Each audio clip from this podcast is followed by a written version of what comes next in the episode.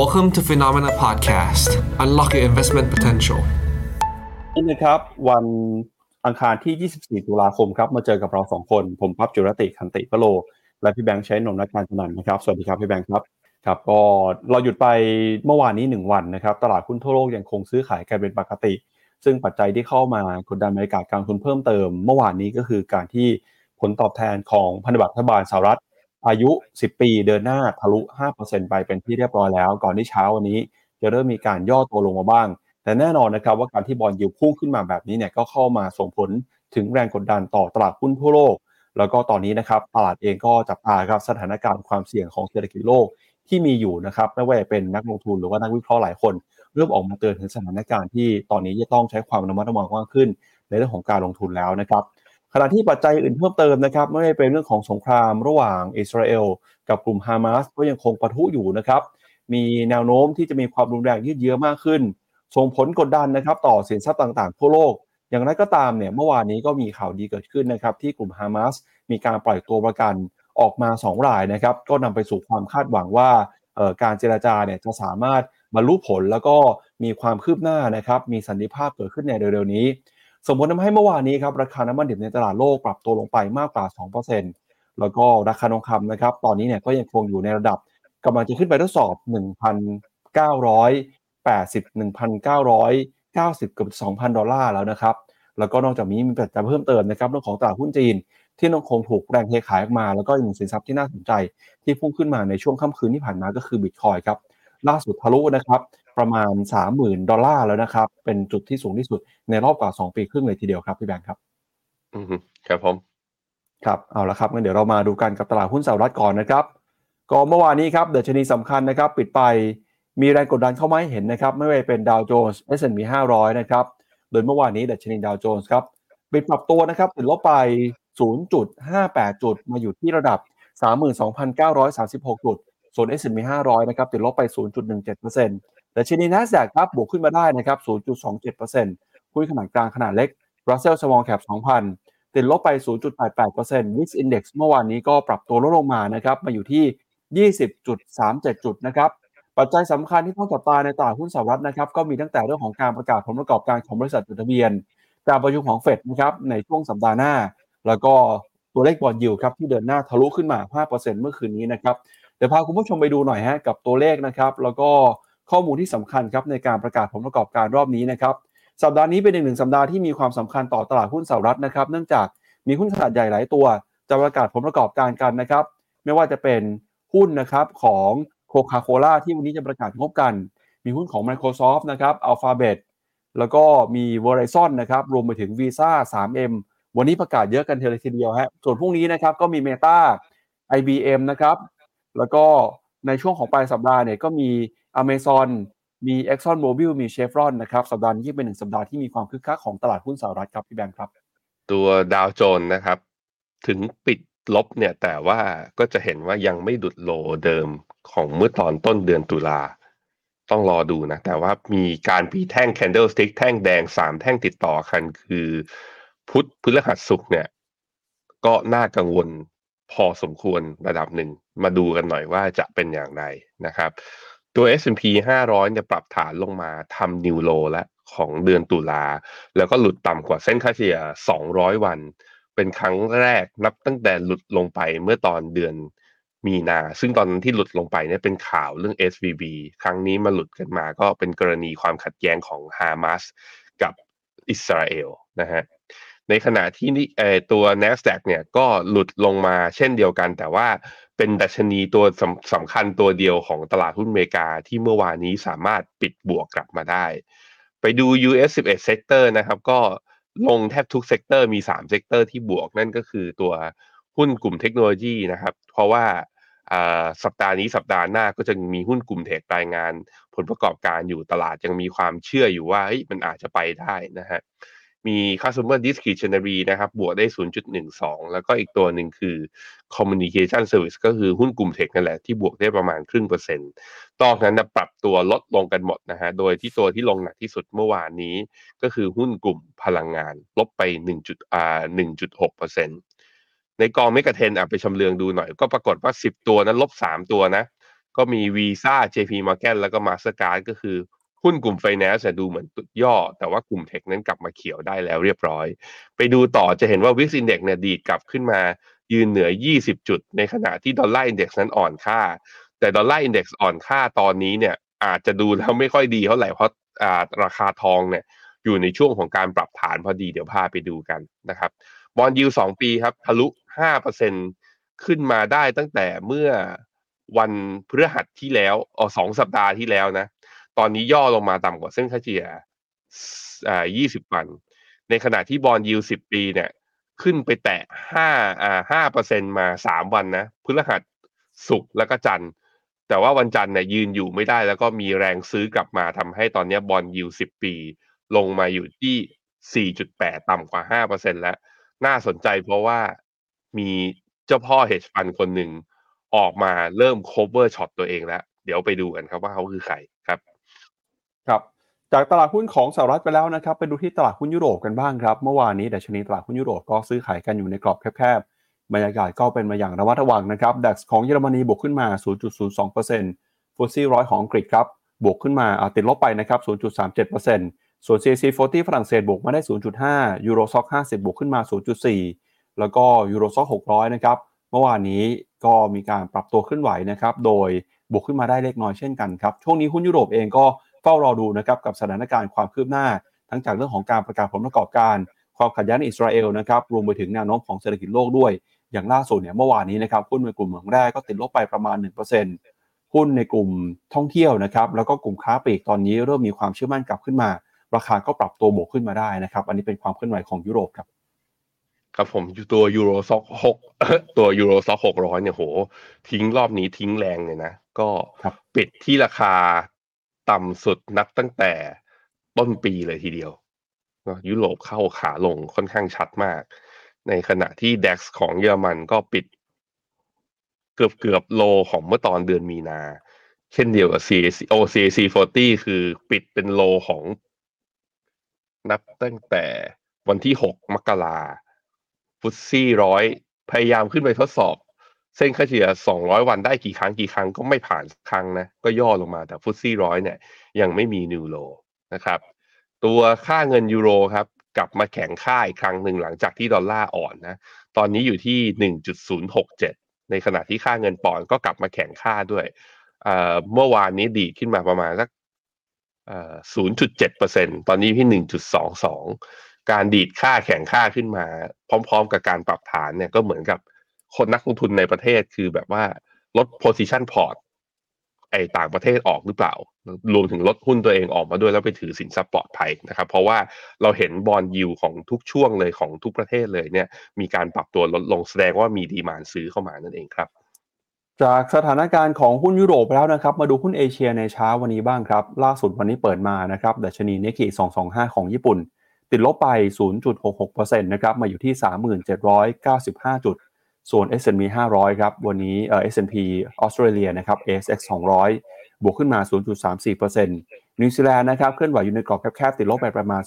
0.18 แล้วก็หุ้นจีนนะครับ เมื่อวานนี้หุ้นจีนก็มีการปรับตัวติดลบไปนะครับ ไม่ว่าจะเป็นเซี่ยงไฮ้ Composite เซินเจิ้นนะครับ China A50 รวมไปถึงฮั่งเส็งของฮ่องกงฮั่งเส็งฮ่องกงหยุดไปตั้งแต่วันที่ 20 นะครับ เดี๋ยวเช้านี้น่าจะกำลังเปิดแล้ว แล้วก็ดัชนีหุ้นไทยครับเซ็ตอินดี x เนี่ยก็หยุดไปในวันศุกร์ที่แล้วเช่นกันนะครับ วันศุกร์ที่ผ่านมาหุ้นไทยก็ปรับตัวลงมาค่อนข้างรุนแรงเลยทีเดียวครับดัชนีเซ็ตอินดี x นะครับติดลบไป 23.69 จุดนะครับมาปิดไปอยู่ที่ระดับ 1,399 จุดนะครับขณะที่ดัชนีคอสปีของเกาหลีใต้ครับวันนี้เนี่ยติดลบไปนะครับประมาณ 0.31%มาอยู่ที่ 2,349 จุดนะครับส่วนหุ้นของอินเดียหุ้นของเวียดนามครับดัชนี Nifty 50นะครับอินเดียเมื่อวานนี้ก็ร่วงลงไปแรงเช่นกัน ติดลบไป 1.34%ส่วนเวียดนามนะครับ VN30 เมื่อวานนี้ก็ปรับตัวลงไปประมาณ 1.5%นะครับเราก็จะเห็นว่าในช่วงนี้เนี่ยบรรยากาศการทุนในตลาดหุ้นเอเชียอาจจะไม่ค่อยสดใสเท่าไหร่นักนะครับ ซึ่งเดี๋ยวผมจะพาคุณผู้ชมไปดูราคาสินค้าโภคภัณฑ์ก่อนนะครับ ก่อนที่ให้พี่แบงค์วิเคราะห์ว่าแล้วสัญญาณทางเทคนิคของสินทรัพย์ต่างๆ ช่วงนี้เป็นยังไงบ้างนะครับ ไปดูกันต่อครับที่ทิศทางของราคาทองคำบ้างครับ ล่าสุดนะครับราคาทองคำในตลาดโลก เช้านี้ซื้อขายกันอยู่ที่ 1,977 ดอลลาร์ต่อทริอัลนะครับราคาทองคำเนี่ยก็เริ่มเห็นแรงเทขายทำกำไรมากขึ้น หลังจากเดินหน้านะครับจะขึ้นไปแตะระดับ 2,000 ดอลลาร์ เนื่องจากความกังวลความขัดแย้งในตัวหนองกลางแต่นั้นก็ตามนะครับพอสัญญาณเรื่องของการปล่อยตัวประกันทำให้ทองคำเนี่ยก็ถูกเทคโปรฟิตนะครับราคาก็มีการย่อตัวลงมาเมื่อคืนนี้ติดลบไปประมาณ 0.5%นะครับ ส่วนที่ทางของราคาทองคำในประเทศนะครับ เป็นอย่างไรบ้าง เดี๋ยวไปดูกันผ่านข้อมูลของเว็บไซต์ phenomena.com/go หน่อยนะฮะ ซึ่ง phenomena.com/go เนี่ยก็เป็นเว็บไซต์นะครับของ Phenomena ครับที่มีการคำนวณราคาทองคำนะครับ โดยเป็นการคำนวณราคาทองคำเปรียบเทียบนะครับกับราคา real-time เนื่องจากว่าสมาคมค้าทองเนี่ยเขาจะมีการประกาศราคาทองคำเป็นช่วงเวลาใช่ไหมครับทีนี้เนี่ยทาง Finnomena ก็เลยเอาราคาทองคำในตลาดโลกครับไปผูกสูตรคำนวณ เปรียบเทียบกับอัตราแลกเปลี่ยนนะครับที่มีการเปลี่ยนแปลงล่าสุดเท่านี้เนี่ยราคาทองคำแท่งนะครับขึ้นมาอยู่ที่ระดับ 33,819 บาทต่อ1บาททองคำนะครับโดยเราจะเห็นในบางช่วงบางตอนนะครับว่าช่วงวันหยุดที่ผ่านมาเนี่ยราคาทองคำนะครับมีขึ้นไปแตะ 34,400 บาทต่อ1บาททองคำด้วย ซึ่งก็ถือว่าเป็นจุดที่สูงที่สุดเป็นประวัติการเลยนะครับสำหรับราคาทองคำในประเทศไทยครับก็ช่วงนี้นะครับนอกจาก ทองคำจะได้อันนี้สงจากโกลสปอร์ตที่ปรับตัวบวกขึ้นมาแล้วเนี่ยเงินบาทที่อ่อนค่าไป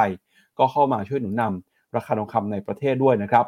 ขณะที่ทิศทางของราคาน้ำมัน เดี๋ยวเราไปดูราคาน้ำมันกันหน่อยนะครับ ล่าสุดครับราคาน้ำมันดิบ WTI นะครับซื้อขายกันอยู่ที่ 85 ดอลลาร์ต่อแบเรลนะครับ ส่วนราคาน้ำมันดิบเบรนท์อยู่ที่ 90 ดอลลาร์ต่อแบเรลครับ ปัจจัยสำคัญนะครับที่เข้ามาส่งผลต่อราคาน้ำมัน เมื่อคืนนี้เนี่ยเราจะเห็นว่าราคาน้ำมันนะครับมีการปรับตัวย่อลงไป หลังจากที่เห็นสัญญาณนะครับ การเจรจาในพื้นที่ตะวันออกกลางครับ โดยนักวิเคราะห์ก็บอกว่าการที่อิสราเอลนะครับสามารถพูดคุยแล้วก็เจรจาทำให้กลุ่มฮามาสมีการปล่อยตัวประกันออกมา 2 คนนะครับ ก็ถือว่าเป็นสัญญาณที่ดีครับ ส่งผลทาให้นะครับความกังวลเรื่องของความขัดแย้งและก็แรงกดดันเนี่ยผ่อนคลายไปมากขึ้น ราคาน้ำมันก็เลยมีการปรับตัวย่อตัวลงมานะครับ ซึ่งสถานการณ์ตอนนี้นะครับ ทั้ง2ฝ่ายเนี่ยก็กำลังใช้ความพยายามเพื่อให้กลุ่มฮามาสปล่อยตัวประกันครั้งใหม่ หลังจากที่มีการปล่อยตัวประกันเพิ่มเติมนะครับเมื่อวานนี้ ซึ่งเรื่องนี้เนี่ยก็ยังคงเป็นปัจจัยนะครับที่ส่งผลต่อความเชื่อมั่น แล้วก็ความเคลื่อนไหวนะครับของราคาสินค้าโภคภัณฑ์ที่เกิดขึ้นนะครับเนื่องจากตอนออกกลางเองก็ถือว่าเป็นพื้นที่สำคัญ ในการผลิตน้ำมันของตลาดโลกนะครับแม้ว่าทั้งฝั่งอิสราเอลแล้วก็ฮามาสจะไม่ได้มีนัยสำคัญต่อการผลิตมากนักแต่ก็เป็นการสะท้อนภาพรวมแล้วก็ความเชื่อมั่นในพื้นที่ตอนออกกลางนะครับ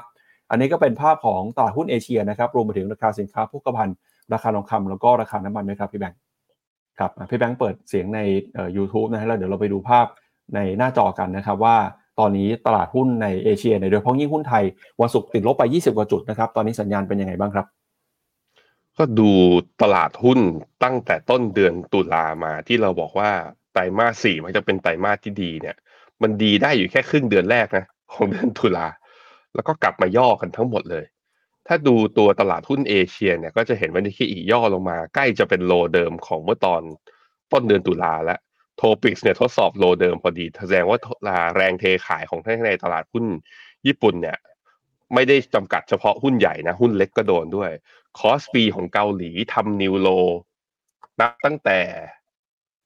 วันที่หกเดือนมกราอ่า เดือนมกรามาแล้ว ใกล้โอ้โห แป๊บเดียวเกาหลีคือ wipe out ไอ้ที่กำไรมาทั้งปีเนี่ยหายไปเกือบจะหมดแล้วนะนะฮะในขณะที่หางเสงเปิดมาเช้านี้ก็ยังย่อดูก็ทำนิวโล นับตั้งแต่ตอนเดือนพฤศจิกาปี 2022 ไปแล้วช่วยเช่นเดียวกัน เช่นเดียวกับ S share ตัว CSI 300 พี่ปั๊บลองมาดูนะ น่าห่วง น่าห่วงหุ้นจีนเนี่ย เพราะว่าที่ราคาปิดตรงนี้เนี่ย คือแย่กว่าตอนเดือนพฤศจิกาปี 2022 ก่อนที่จะดีด เพราะว่าตอนนั้นคือจีนเปิดเมืองนะ กลับไปถามว่าที่ระดับตอนนี้ที่ CSI 300 อยู่เนี่ย ต่ำสุดนับตั้งแต่ตอนไหน คือต้องย้อนกลับไปเป็นการจุดต่ำสุดนับตั้งแต่เดือนกุมภาปี 2019 เลย คือตอนนี้ทำนิวโลของโควิดไปแล้วเรียบร้อย จีนน่าห่วงจริง ๆ ว่าเมื่อไหร่จะฟื้นเมื่อไหร่จะกระตุ้นนะฮะ ในขณะที่เวียดนามก็มีการย่อแล้วก็อันตราย เช่นเดียวกันคือ วันศุกร์เนี่ยอุตสาห์ดีดขึ้นมาแล้วยืนเหนือเส้นค่าเฉลี่ย 200 วันได้ แต่เมื่อวานนี้ที่บ้านเราหยุดนะ ทางฝั่งเอเชียเขาลบกันหมดเลยเอไอทางฝั่งเวียดนามเองก็ปรับตัวย่อลงมาลบ 1.5 ก็ต่ำกว่าเส้นค่าเฉลี่ย200 วันด้วยเช่นเดียวกัน อาการดูเหมือนแบบ เนี่ย พอค่อยๆ ไล่ไปดูทีเดียวดัชนีแล้วมันดูเหมือน มันยังไม่ใช่ฤดู คือมันยังไม่ใช่ฤดูรักของตลาดหุ้นอะพี่ปั๊บบอกตรงๆเลย คือว่าตลาดหุ้นมันยังอยู่ในเทรนขาลงอยู่ต้องมาดูนะว่า ผลประกอบการไตรมาสสามจะช่วยได้หรือเปล่า หุ้นไทยก็เดี๋ยวต้องมาดูกันคือเพราะว่าเมื่อวานนี้เอเชียก็ย่อ เช้านี้เอเชียที่บวกได้มีแค่ไต้หวัน ซึ่งบวกได้แค่นิดเดียว นั้นผมคิดว่าบ้านเราน่าจะมีการปรับฐานลงต่อด้วยเช่นเดียวกันนะฮะไปดูนี่ตัว IDX Composite ของอินโดอินโดก็โอ้โห แท่งแดงยาวเฟ้ยเลย ลบไป 1.5%เมื่อวานเมื่อวานนี้เช่นเดียวกัน Sensex ก็ทำ new low นับตั้งแต่ตอน วันที่ 3 กรกฎาแล้วเช่นเดียวกันนะเซนเซกก็คือดัชนีอินเดียลบมา 1.26%หลาย ๆ ตลาดทำนิวโลในช่วงประมาณสักหนึ่งไตรมาสที่ผ่านมา เหมือนการปรับฐานยังไม่จบนั่นเองต้องรอดูนะฮะและหลาย ๆ ตลาดเนี่ยสัญญาณทางเทคนิคไม่ดีด้วย ตัวราคาน้ำมันนะครับไอ้ราคาทองทองเนี่ยดีดไปเมื่อวันศุกร์ทำจุดสูงสุดอยู่ที่ 1997 นะ อันนี้คือตัว spot gold แล้วก็ย่อลงมา ตรงนี้มีความสำคัญอย่างไร ถ้าลากเป็นฟิบูนัชชีเนี่ย ตรงแถวแถวตรงบริเวณที่เราอยู่เนี่ย1976ตรงนี้นะ คือแนวฟิบูนัชชี61.8ก็คือ Golden Ratio ผ่านได้เป็นลุ้น high เดิมกัน high เดิมที่ราคาทองขึ้นนะถ้าเป็นราคาปิดคือ 2,049 ถ้าเป็นราคา intraday highของวันที่ 4 พฤษภาก็คือ 2,081 ประเด็นมันคือเหมือนจะผ่านไปแล้ว แต่ไม่ผ่านแล้วเข้ารอบย่อ เข้ารอบย่อเพราะอะไรผมคิดว่าส่วนหนึ่งคือ ตลาดอาจจะแบบว่าเฮ้ยเรากลัวกับความขัดแย้งระหว่างอิสราเอลกับฮามาสเกินไปไหม แต่อีกฝ่ายหนึ่งก็คงบอกว่าเฮ้ย เราไม่ได้กลัวน้อยไป แรงซื้อแรงขายจึงอยู่กันที่บริเวณนี้ อยู่เราอยู่ที่จุดตัดสินใจพอดีครับว่า ราคาทองจะดีดขึ้นไปได้ไหม ถ้าไปดูเป็นกราฟ 15 นาทีนะฮะถ้าไปดูเป็นกราฟ 15 นาทีก็จะเห็นว่ามันเริ่มไซด์เวย์ตรงเนี้ย มาตั้งแต่เมื่อวันจันทร์แล้ว ก็คือพอเปิดตลาดมาวันจันทร์ปุ๊บตลาดก็งงๆว่าจะเอายังไงต่อ เพราะปัจจัยที่น่ากลัวเพิ่มก็ไม่มี แต่ว่าพอตลาดหุ้นมันลงมาเยอะๆเยอะๆอย่างนี้ แรงซื้อมันก็ไหลกลับเข้ามาด้วย เช่นเดียวกันพาไปดูกราฟเป็นรายชั่วโมงจะเห็นอะไรบางอย่าง จะเห็นว่ารอบดีดรอบนี้นะครับ ตั้งแต่วันที่เนี่ยหกเอ่อตั้งแต่วันที่หกตุลาดีดขึ้นมารอบนี้เนี่ย มันในกราฟรายชั่วโมงเนี่ย ราคาทองทำ divergence มา3ลูกติดบน RSI ตัว MACD ก็ยกไฮขึ้นมา แต่ว่าก็ยังไม่สูงกว่าไอตอนที่ดีขึ้นไปแถวๆ1,930ตอนนั้นอะ MACD ขึ้นไปสูงปี๊ RSI ก็สูงปี๊ดเลย แสดงให้เห็นว่ามี bearish divergence อ่อนๆ แต่พอมันไม่ใช่กราฟ day มันก็อาจจะเลยไม่ส่งผลเยอะ ถ้าไปดูเป็นกราฟ day ตอนนี้เนี่ยเอ่อ สำหรับผมคือมันติดไอตัว golden ratio 61.8นี่แหละนั้นผมอยู่เอียงเอียงไปทาง พอดูเป็นกราฟชั่วโมงกับกราฟ15นาทีตาม เอียงไปทางอยู่ข้างช็อตหน่อยนะ เอียงไปทางว่าใครมีถืออยู่กำไรมาเยอะแล้ว ถือข้ามสัปดาห์มาแล้ว อาจจะเสียดายว่าแหมถ้าวันศุกร์เนี่ย มันเอ่อถ้าวันศุกร์ไม่แบบว่าปิดไปนะก็จบละอาจจะได้กำไรที่สูงหน่อย เพราะว่า ราคาสูงสุดอะกลับไปย้อนดูกราฟ15นาที ราคาสูงสุดของทองมันคือแถวแถวเวลาสักประมาณสี่ทุ่มสี่ทุ่มครึ่งของเมื่อคืนวันศุกร์นะแล้วหลังจากนั้นก็เข้ามาสู่ในโหมดไซด์เวย์ในกราฟรายชั่วโมงนะครับอะไปดูราคาน้ำมันครับ ราคาน้ำมันก็เริ่มย่อให้เห็นนะ ซึ่งน้ำมันเนี่ยย่อไว้หน่อยเนี่ยยังไงก็ดีกับทั้งเรื่องมุมมองของเงินเฟอ้อแล้วก็มุมมองของเศรษฐกิจโลกว่าจะชะลอตัวหรือเปล่า นะฮะ WTI เนี่ยต่ำกว่าเส้นค่าเฉลี่ย 50 แล้วตอนนี้อยู่ที่ 86 ในขณะที่ตัว Blend เนี่ยยังสูงกว่าเส้นค่าเฉลี่ย 20 วันอยู่อยู่ที่ประมาณ 90 เหรียญพอดีนะครับ ครับ เอาละครับงั้นเดี๋ยวเราไปดูกันต่อนะครับ กับสถานการณ์เศรษฐกิจของสหรัฐอเมริกาหน่อยครับช่วงนี้เนี่ยบรรยากาศการลงทุนก็เป็นไปด้วยความผันผวนนะครับ มีความเสี่ยงต่างๆ เกิดขึ้นมากมาย ล่าสุดเนี่ยในช่วงสุดสัปดาห์ที่ผ่านมา เราก็เห็นว่าผลตอบแทนนะครับของพันธบัตรรัฐบาลสหรัฐอายุ 10 ปีครับ เดินหน้าปรับตัวบวกขึ้นมานะครับทะลุ 5%เป็นครั้งแรกในรอบกว่า 16 ปี หรือว่าตั้งแต่ปี 2007 เลยทีเดียวนะครับ โดยเมื่อวานนี้ครับผลตอบแทนของ bond yield สหรัฐอายุ10 ปีเนี่ยทะลุขึ้นมาเกินกว่าระดับ 5%นะครับโดยสำนักข่าวรูเบิร์กระบุนะครับผลตอบแทนของ bond yield 10 ปีนะครับทะยานขึ้นมาทะลุขึ้นไปแตะ 5.02%ซึ่งเป็นจุดสูงสุดตั้งแต่ปี 2007 ก่อนที่จะปรับตัวลงมานะครับมาแตะอยู่ที่ประมาณ 4.8%ในช่วงเช้าวันนี้ครับ ซึ่งทิศทางนะครับขาขึ้นของบอลยูเนี่ยเกิดขึ้นในช่วงหลายสัปดาห์ครับหลังจากที่นักทุนมองว่าธนาคารกลางสหรัฐหรือว่าเฟดนะครับมีแนวโน้ม จะปรับใช้นโยบายการเงินเข้มงวดมากขึ้น จนกว่าเงินเฟ้อจะอยู่ที่ระดับเป้าหมาย 2%ซึ่งถือว่าเป็นเป้าหมายเชิงนโยบายการเงินที่เฟดเคยส่งสัญญาณกันไว้ก่อนหน้านี้ นอกจากนี้สหรัฐนะครับก็มีงบประมาณขาดดุลมากขึ้น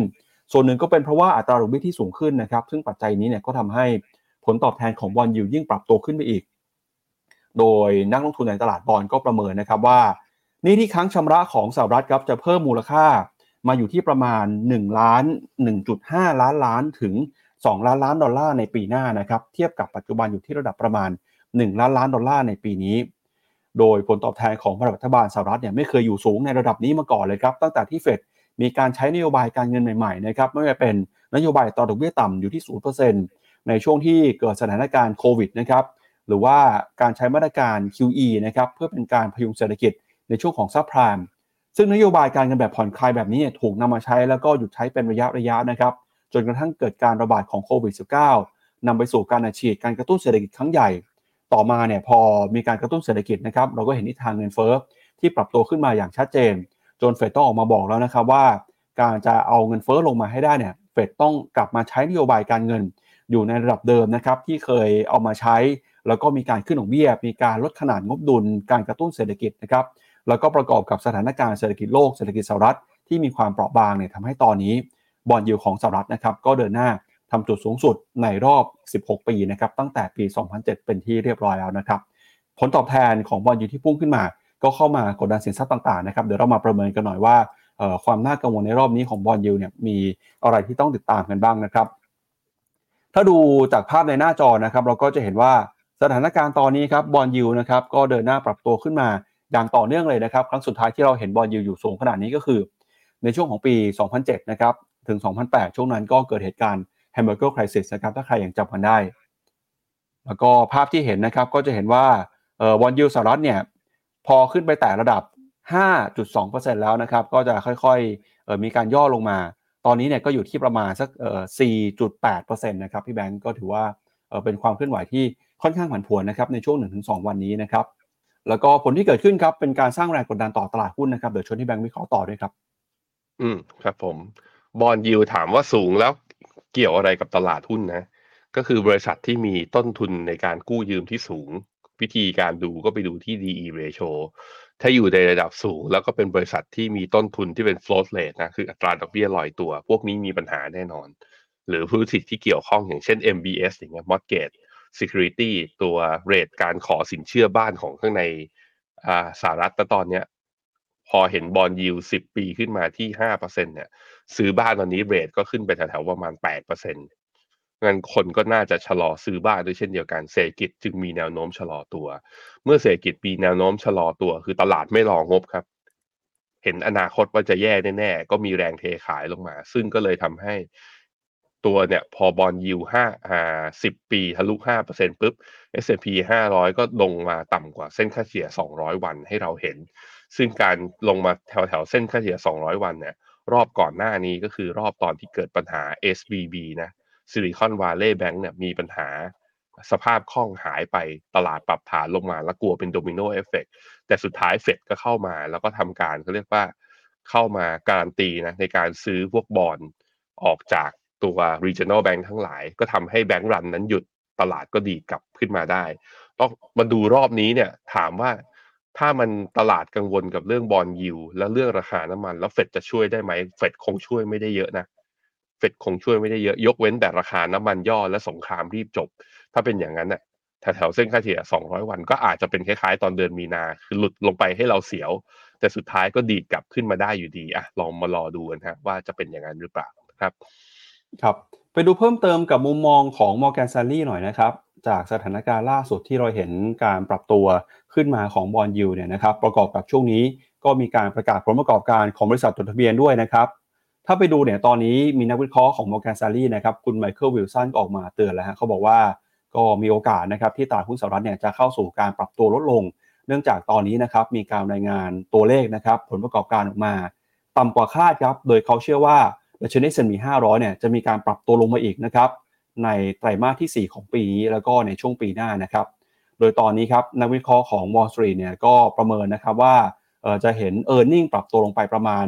1.1%นะครับในช่วงไตรมาสที่ 3 แล้วก็จะมีการรีบาวขึ้นมานะครับในช่วงไตรมาสที่ 4 ครับ โดย forward PE ตอนนี้เนี่ยถือว่าใกล้เคียงกับจุดที่ถือว่าเป็นจุด all time high นะครับของสหรัฐอเมริกาด้วย คุณไมเคิลวิลสันก็บอกว่าเป้าหมายสิ้นปีของ S&P 500 นะครับ ตอนนี้เขาให้ไว้อยู่ที่ประมาณ 3,900 จุดครับพี่แบงค์ ซึ่งก็ถือว่าต่ำกว่าระดับปัจจุบันนะครับ อยู่ที่ประมาณ 8%นะครับ โดยเขาก็พูดถึงตัวเลขนะครับ e a r n i n g valuation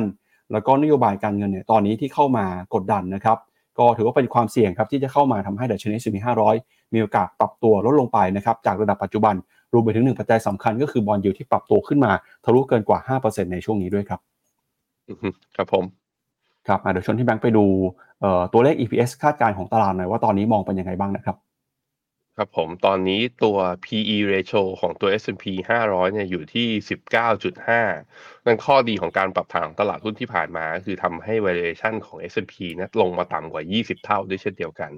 ในขณะที่ EPS นะก็ไม่ได้มีการปรับลดประมาณการอย่างมีนัยสำคัญนะพี่ปับ๊บแล้วเชื่อว่าอย่าผมยังเชื่ออย่างนั้นอยู่นะ ถ้ามีคนถามว่าเอาแล้วหุ้นอเมริกาประกาศงบออกมาจะดีไม่ดี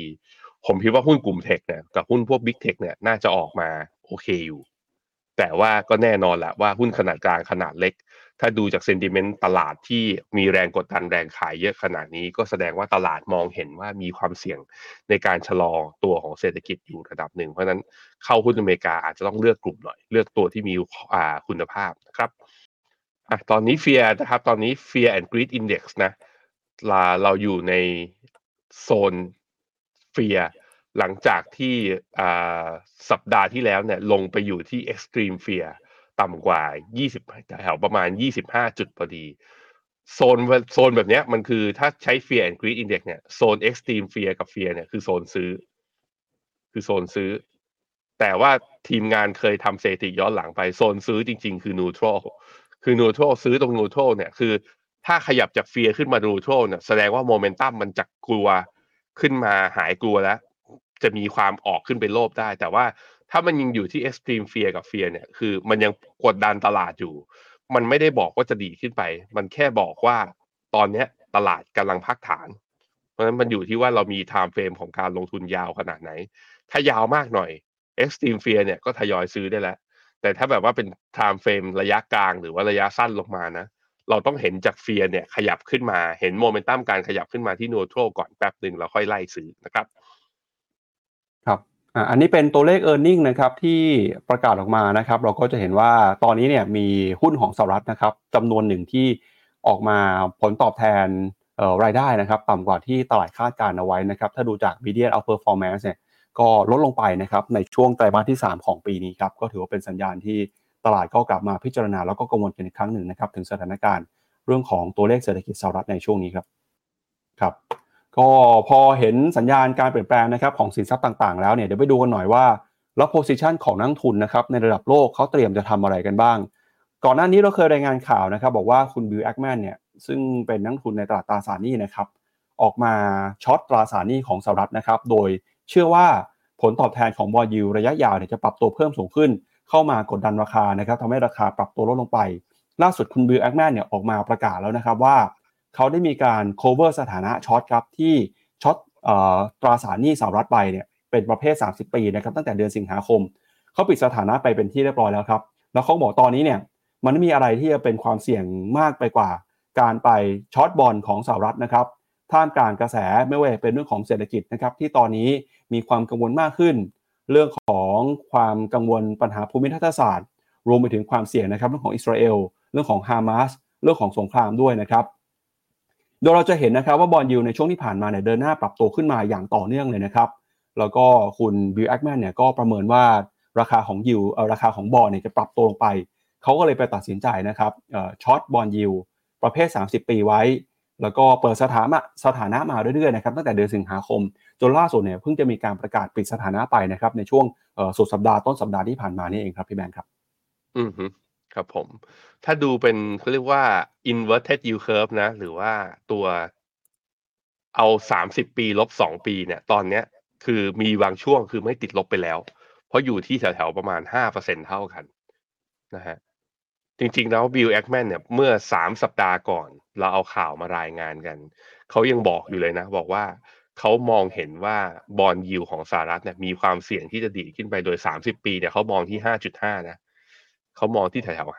5.5ซึ่งเป็นการวิเคราะห์แล้วก็ออกมาคุยกับสื่อบน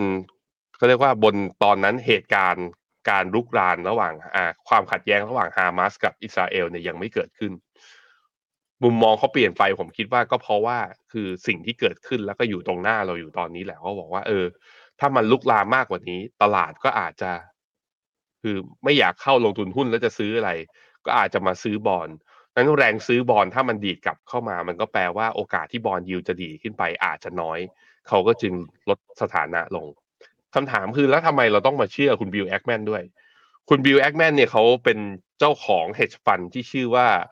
Pershing Square Capital Management นะเขาโด่งดังจากสองดิวดิวหนึ่งคือดิวหนึ่งที่ดังคือดิวที่กำไรอีกดิวหนึ่งที่ดังคือดิวที่ขาดทุน เขาเข้าซื้อ Take Over ตัว Target Corporation ไอ้ห้างเนี่ยแหละ ปี 2007 นะเขาบอกว่ารอบนั้นนะได้กำไรไปมากกว่า 5,600 ล้านโอ้โห ได้มาเยอะเอ้ยแม่ซื้อมูลค่า 5,600 ล้านได้กำไรประมาณ 1,600เขาบอกว่าเป็นรอบที่แบบว่าได้กำไรชิ้นใหญ่มากคำใหญ่ที่สุดครั้งหนึ่งของเขา แต่ว่าอีกดีลหนึ่งที่ทำให้เขาแบบว่าเป็นที่จดจำนะแล้วก็จำได้ก็คือ เขาออกมาช็อตเซลล์ตัวหุ้น Herbalife ตอนปี 2012 โดยบอกว่าหุ้น Herbalife แบบเป็นสแกมเป็นแชร์ลูกโซ่ สุดท้ายเขาเจ๊งไปนะ ก็ขาดทุนจากอ่าโพซิชันนั้นไปประมาณ 400 กว่าล้าน แต่ยังไงก็แล้วแต่คือนับตั้งแต่เขาตั้งบริษัทมาตอนปี 2002 เนี่ยผลตอบแทนเฉลี่ยของ Pershing Square Capital เนี่ยบวกอยู่ที่เฉลี่ยปีละประมาณ 10% ต้องบอกว่าถึงมันเป็นนักลงทุนมันเป็นอย่างนั้นแหละ ก็คือมันต้องมีดีลที่พลาด มันต้องมีดีลที่สำเร็จ แต่ถ้าสามารถสร้างผลตอบแทนเฉลี่ยได้ในระยะยาว ก็ถือว่าเป็นคนคนหนึ่งที่ Wall Street เนี่ยให้แล้วให้ความสำคัญกับความเห็นของเขา ข้อดีที่เราเห็นจากข่าวนี้นะก็คือว่าเจ้าใหญ่ๆอะอย่างบิลแอคแมนที่อยู่ในสถานะ short เนี่ยพอปิด position short แล้วแสดงว่าเขามองว่า bond yield น่าจะใกล้ลง การที่ bond yield ลงเนี่ยผมคิดว่าส่วนหนึ่งเลยจะเป็นเหตุผลที่ดีมากๆ ที่ทำให้ตลาดหุ้นอาจจะไม่พักฐานรุนแรงจากต้นทุนการกู้ยืมที่แพงเกินไปครับ ครับจากบิลแอคแมนไปแล้วครับไปดูอีกหนึ่งบิลนะฮะคือคุณบิลกรอสครับก็ออกมาแสดงความคิดเห็นนะครับผ่าน X หรือว่า Twitter เช่นกันครับ โดยเขาบอกว่าตอนนี้เนี่ยมีความเสี่ยงนะครับที่เศรษฐกิจของสหรัฐอเมริกาจะเข้าสู่ภาวะ recession นะครับในช่วงสิ้นปีนี้ครับหรือว่าภายในปี 2023 ครับ สิ่งที่เขาทำนะครับ คือเขาไปซื้อตัวสินทรัพย์ที่เรียกว่า SOFR ครับ หรือว่า Secure Overnight Financing Rate เนี่ยนะครับ ในตลาดฟิวเจอร์ครับ โดยเขาประเมินว่ามีความเสี่ยงนะครับ ที่เศรษฐกิจจะเข้าสู่ภาวะขาลงในช่วงไตรมาสที่ 4 โดยสิ่งที่เห็นก็คือตอนนี้ครับ yield curve เนี่ยก็กำลังเดินหน้าปรับตัวขึ้นมา แล้วก็มีแกลบนะครับระหว่างเอ่อ U curve ที่อายุต่างกัน สัญญาณนี้นะครับที่เห็นเพิ่มเติมขึ้นมาก็คือสัญญาณในภาคเศรษฐกิจจริงด้วยครับ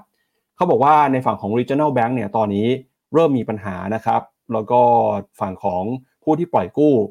ประเภทอุตสาหกรรมเกี่ยวกับรถยนต์นะครับก็มีปัญหาในการปล่อยกู้เช่นกัน จากความกังวลเรื่องของเศรษฐกิจสหรัฐที่ชะลอตัวลงไปนะครับเขาก็เลยเข้าไปเปิดสถานะนะครับใน SOFR เพื่อที่จะหวังทำกำไรถ้าหากว่าเศรษฐกิจเห็นสัญญาณชะลอตัว แล้วก็ตอนนี้นะครับเขาก็บอกว่าการเข้าไปลงทุนในหุ้นเนี่ยนะครับก็ต้องมองหาโอกาสการลงทุนดีๆนะครับ โดยเขาบอกว่า หุ้นในกลุ่ม regional bank นะครับอาจจะเป็นหนึ่งในโอกาสการทุนที่ดีก็ได้นะครับ อันนี้เป็นมุมมองเขาเดี๋ยวพาไปดูหน่อยว่าใน X หรือใน Twitter เขาพูดว่ายังไงบ้างนะครับเอ่ออันนี้เป็นอันนี้เป็น Twitter ของคุณบิลแอคแมนเมื่อสักครู่นี้ก่อนนะครับคุณบิลแอคแมนบอกว่า there is too much risk in the world to remain short bonds at current long term rates เขาบอกว่าก็ไม่มีอะไรที่มันจะเสี่ยงไปมากกว่านี้แล้วในตอนตอนนี้ในโลกเลยนะครับ เท่ากับการไป short bond ครับในสถานการณ์ที่แนวโน้มอัตราดอกเบี้ยเนี่ยกำลังเดินหน้า ปรับตัวสูงขึ้นมานะครับแล้วก็เศรษฐกิจเนี่ยส่งสัญญาณชะลอตัวลงมามากกว่าตัวเลขประมาณการก่อนหน้านี้นะครับพอคุณบิลแอคแมนเนี่ยออกมาประกาศนะครับว่าเขาได้มีการ cover สถานะ short bond ไปแล้วเนี่ยก็ทำให้ bond ก็ยิ่งปรับตัว bond yield นะครับยิ่งปรับตัวลดลงไปอีกนะครับแล้วก็คุณบิลกรอสเขาบอกว่าในช่วงสัปดาห์หน้าเนี่ยนะครับก็จะเห็นว่าตอนนี้เนี่ยมันมีความเปลี่ยนแปลงของเศรษฐกิจโลกที่เข้าสู่ความเสี่ยงนะครับเขาก็เลยไป เปิดสถานะ SOFR futures ครับ โดยบอก higher for longer เนี่ยก็ถือว่าเป็นปัจจัยที่จะเข้ามากดดันนะครับ แล้วก็ regional bank เนี่ยตอนนี้ก็เป็นการสะท้อนสัญญาณนะครับว่าเศรษฐกิจสหรัฐนะครับ แล้วก็การปล่อยกู้ในภาคยานยนต์เนี่ยเริ่มเห็นการชะลอตัวครับ ก็เป็นตัวเลขนะครับที่คุณบิลกรอสแล้วก็คุณบิลแอคแมนออกมาเปิดเผย ผ่านโซเชียลมีเดียของตัวเองในช่วงสุดสัปดาห์ที่ผ่านมาครับ น่าสนใจนะบิลกรอสบอกว่า I'm seriously considering regional banks again แปลว่าอะไร เฮ้ยเขาสนใจกลับมาถือหุ้นแบงค์หรือเปล่า เออ คือแสดง คือทั้งสองทั้งสองความเห็นของสองบิลนะ ดูมีความเห็นไปในทางเข้าทางตลาดหุ้นนิด ๆ ก็ต้องมาดูต่อ พอรู้พอรู้ความเห็นของบิลกรอสกับ บิลแอคแมนแล้วเลยอยากรู้ความเห็นของบิลเกตเลยผมเลยลอง search ดูว่าบิลเกตมีความเห็นต่อเศรษฐกิจสหรัฐอะไรนะยังไงนะตอนนี้หรือเปล่า ปรากฏว่าโอ้โหเขาโพสต์ล่าสุดนุ่น ถ้าเกี่ยวกับตลาดหุ้นหรือว่าเกี่ยวกับเศรษฐกิจอเมริกานะโพสต์ไว้ตั้งแต่ตอนเดือนพฤษภานุ่นเลยพี่ปับ๊บเพราะฉะนั้นก็เก่าไปแล้ว ไม่เอามาดูแล้วกันนะฮะครับ เอาละครับ ก็จากประเด็นนะครับ เรื่องของ นโยบายการเงินความเสี่ยงนะครับ ไปดูกันต่อที่เรื่องของสงครามบ้างครับ ล่าสุดเนี่ยในประเด็นสงครามนะครับ ดูเหมือนว่าเมื่อวานนี้จะมีข่าวดีเกิดขึ้นนะครับ ก็คือการที่กลุ่มฮามาสออกมาปล่อยตัวประกันนะครับสองรายครับ โดยเป็นชาวอิสราเอลนะครับข่าวนี้เนี่ยมันส่งผลต่อความเชื่อมั่นเรื่องของสงครามยังไงนะครับ เดี๋ยวเราไปดูรายละเอียดเพิ่มเติมมาหน่อยฮะก็คือ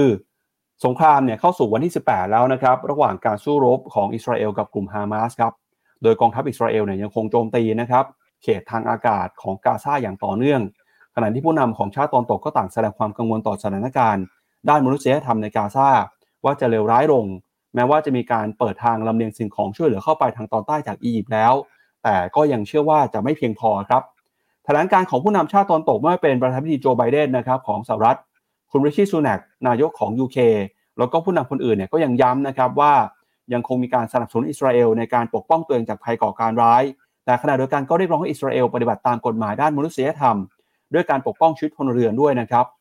จนถึงวันนี้ครับวันที่ 18 นะครับของสงครามครั้งนี้เนี่ยข่าวดีที่เกิดขึ้นคือกลุ่มฮามาสได้มีการเปิดเผยภาพการปล่อยตัวประกัน 2 คนล่าสุด ซึ่งเป็นหญิงสูงวัยนะครับชาวอิสราเอลเดินทางออกจากกาซาผ่านจุดผ่านแดนราฟาของอียิปต์ไปแล้วนะครับ โดยทางอิสราเอลก็ยืนยันนะครับว่ามีการปล่อยตัวประกันจริง โดยตัวประกันทั้งสองรายนี้ถูกนำตัวไปโรงพยาบาลครับ ซึ่งฮามาสก็บอกว่าการปล่อยตัวประกันครั้งนี้เนี่ยเนื่องมาจากสุขภาพนะครับของทั้งสองรายเเป็นผู้สูงอายุสุขภาพไม่ค่อยดีเท่าไหร่ทำให้กลุ่มฮามาสตัดสินใจปล่อยตัวประกัน เพื่อให้ไปรักษาตัวที่โรงพยาบาลครับ